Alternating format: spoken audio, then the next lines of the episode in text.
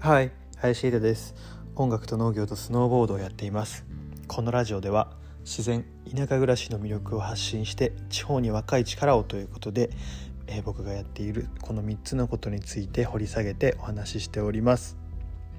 えー、さあ本日はですね、えー、今日はなんか晴れそうですね、え今日も頑張っていきましょう、え本題に入る前にお知らせさせていただくんですけれどもえーと、僕が、えー、普段スノーボードの先生を、えー、冬やってるんですけれどもそのスノーボードレッスン雪山で本当に実際にやっているレッスンの内容をこのスタンド FM さんで、えー、まるっとお届けしようかなと思っております。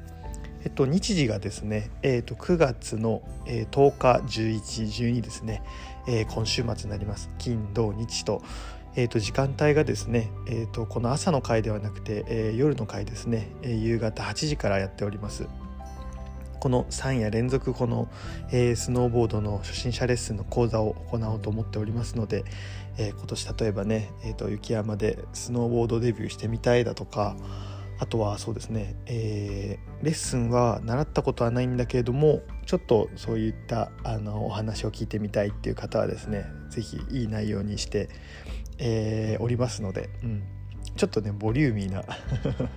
ね、土日なのでねゆったり聞いていただければいいと思うんですけどはい、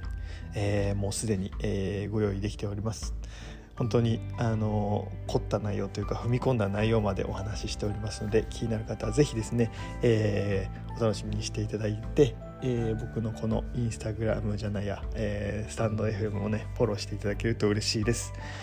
というわけで、えー、本日の本題に行ってみたいと思います。えー、本日の、えー、本題はですね田舎暮らしの、え日用品医療品のお話ということでですね、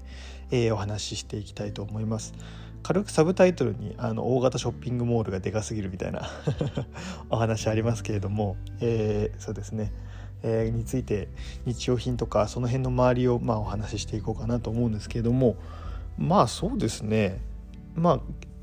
大まかな結論言ってしまうと、まあ、ほぼほぼ不自由はないよってことですね。うん。まあ、ただですね徒歩数分だとかあの電車1本でとかそういう概念ではなくて、まあ、車を持ってる前提ではあるんですけれども、まあ、日用品って言ったら近くにあの結構大きめなねスーパーがあるし、うん、あとそうそれこそね、ちょっと車走らせればあの今だとドラッグストアでも何でも売ってるじゃないですか。この間本当にドラッグストアでお肉とか売ってて「へえ」とか もうここで全部揃うじゃんみたいな。あのコンビニのもうなんか薬局もコンビニ化してるっていうかコンビニよりも便利っていうか、ね、スーパーと薬局が一緒になっちゃってね本当に何ていうかななんつうんだろう。営業の仕方ってね独占禁止法じゃないけどそれそれしかやっぱり言っちゃいけないみたいなのが完全に緩和されてもうなんか言い方あれですけどやりたい放題っていうかまあでもその恩恵を我々は受けてるのでねいいかなとは思うんですけども、うん、日用品に関しては本当に近くのあのドラッグストアまあちょっとそれすら遠いよっていう田舎もあるんですけどもまあなんとなくその辺じゃなければねコンビニとかが近くにあれば、うん、まあそれほとんどのものは揃ってしまうって感じですよね。うんうんうん。そんなイメージですよ。あと本当にショッピングモールが本当に今地方でねしっかりいいあの立地とあのでかい駐車場と、うん、ありまして。で本当に都内で流行ってるようなブランドっていうのも大体こうもう大体もう有名なメーカーっていうのはもう地方にも散らばりきってるのでだからその辺であんまりえっ、ー、となんかね都内に行ってまでっていう感じのものはまあ限定商品とかそういうのはあるかもしれないですけど基本的にはそんなには困らずまああとは EC サイトですよね。もう基本的にインターネットショッピングでそういうのを結局買っちゃったりとかしてるんで僕らも。あのもうそのショッピングモールすら行かなくなっちゃってきてるんですけどもうん。そんなイメージですね。だから全然困ってはいないんですけどもまあそうですね。ただ、まあ、例えばちょろっと買い物見に行きたいって時に大型ショッピングモール行くとね結構ね 普段歩かないぐらいあの歩くので結構疲れますね。あの本当に広くて。でね何年かに1回そのにあの新しい領域じゃないですけどその増設されるんですよね。そのショッピングモールが肉付けされてって。だからね迷うですね。出雲。あの大体イオンモール。僕はイオンモール高崎に行くかな。ねそこも結構広くてもともと広かったんですけどもなんかさらに工事が進んでその1.5倍ぐらいの大きさになっちゃってその領域がまだあのあんまりしっくりきてなくて、うん、結構迷いがちですね、うん、ってぐらい。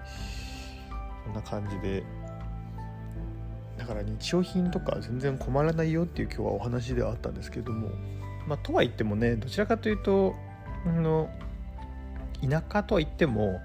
まあ本当のもっともっとそのコンビニもないよみたいなそういう田舎にあの電車もないよみたいなそういった田舎に比べるとまだあの過ごしやすい方のあの方の田舎なのでとはいえまあ過疎地っちゃ過疎地なんですけどうん。それでもねあのこれくらいの全然不自由なく暮らせるっていう感じではあるんですけどうん。っていう感じですね。普段はそんな感じで過ごしてます。はい。本当によく僕行くのはもう近くにスタバがあったりとかあとは近くといってもねあの車がないとやっぱりきついですけど、うん、近くにコンビニがあったりとかはするので、まあ、なんとか暮らしてるかなっていう印象でございます。はい。是非ですね本当にこれを聞いてなんか田舎のこの情報とかをね共有できるようなそんなコミュニティにできたらなとも思っておりますので引き続きよろしくお願いします。はいちなみにですね、えー、昨日はねあのフラッと新潟の海まで 車飛ばして行ってきちゃってちょっと夜遅くなっちゃったんですけど、うん、あの結構ね意外とねあの関越道に乗ってしまえばさらっと海にこう行けてしまうんで、うん、あんまり大変じゃなかったですね。うんうんうん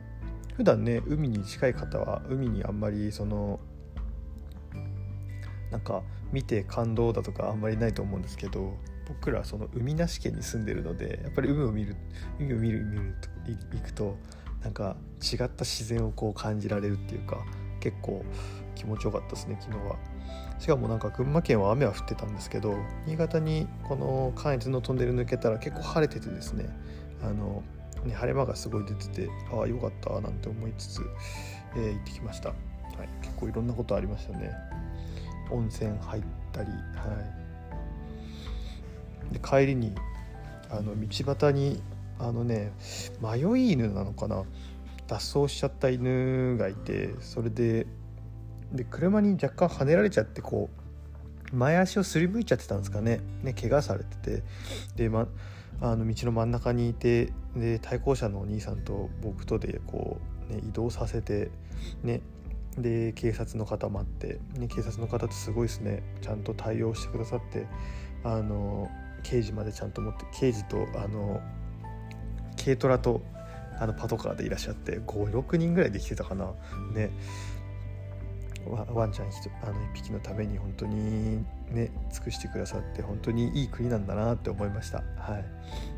そんなこんなで本当に昨日はね午後からフラッと出かけたんですけどその午後からのこの内容が濃すぎてですね結構 思い出深い日になっちゃいました。はい。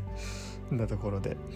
えっとですねえー、今度、えー、9月10日1112からですねそのもう先ほども申し上げましたけれどもスノーボードの初心者レッスンありますのでぜひ、えー、このチャンネルフォローいただけると嬉しいです、まあ、その他にもね、えー、と音楽と農業とスノーボードに関しても、えー、お話ししておりますので、えー、このうちの一つでも興味を持ってくださっている方はぜひフォローいただけると嬉しいなと思います、え、それではね今日もなんかもうちょっと晴れてほしいよななんか。ね曇っててちょっとやだななんていう感じですけれども今日、えー、火曜日ですね、えー、一緒に頑張っていきましょうというわけで、えー、本日も自然に感謝を、え、聞いてくださったあなたに幸あれではまた。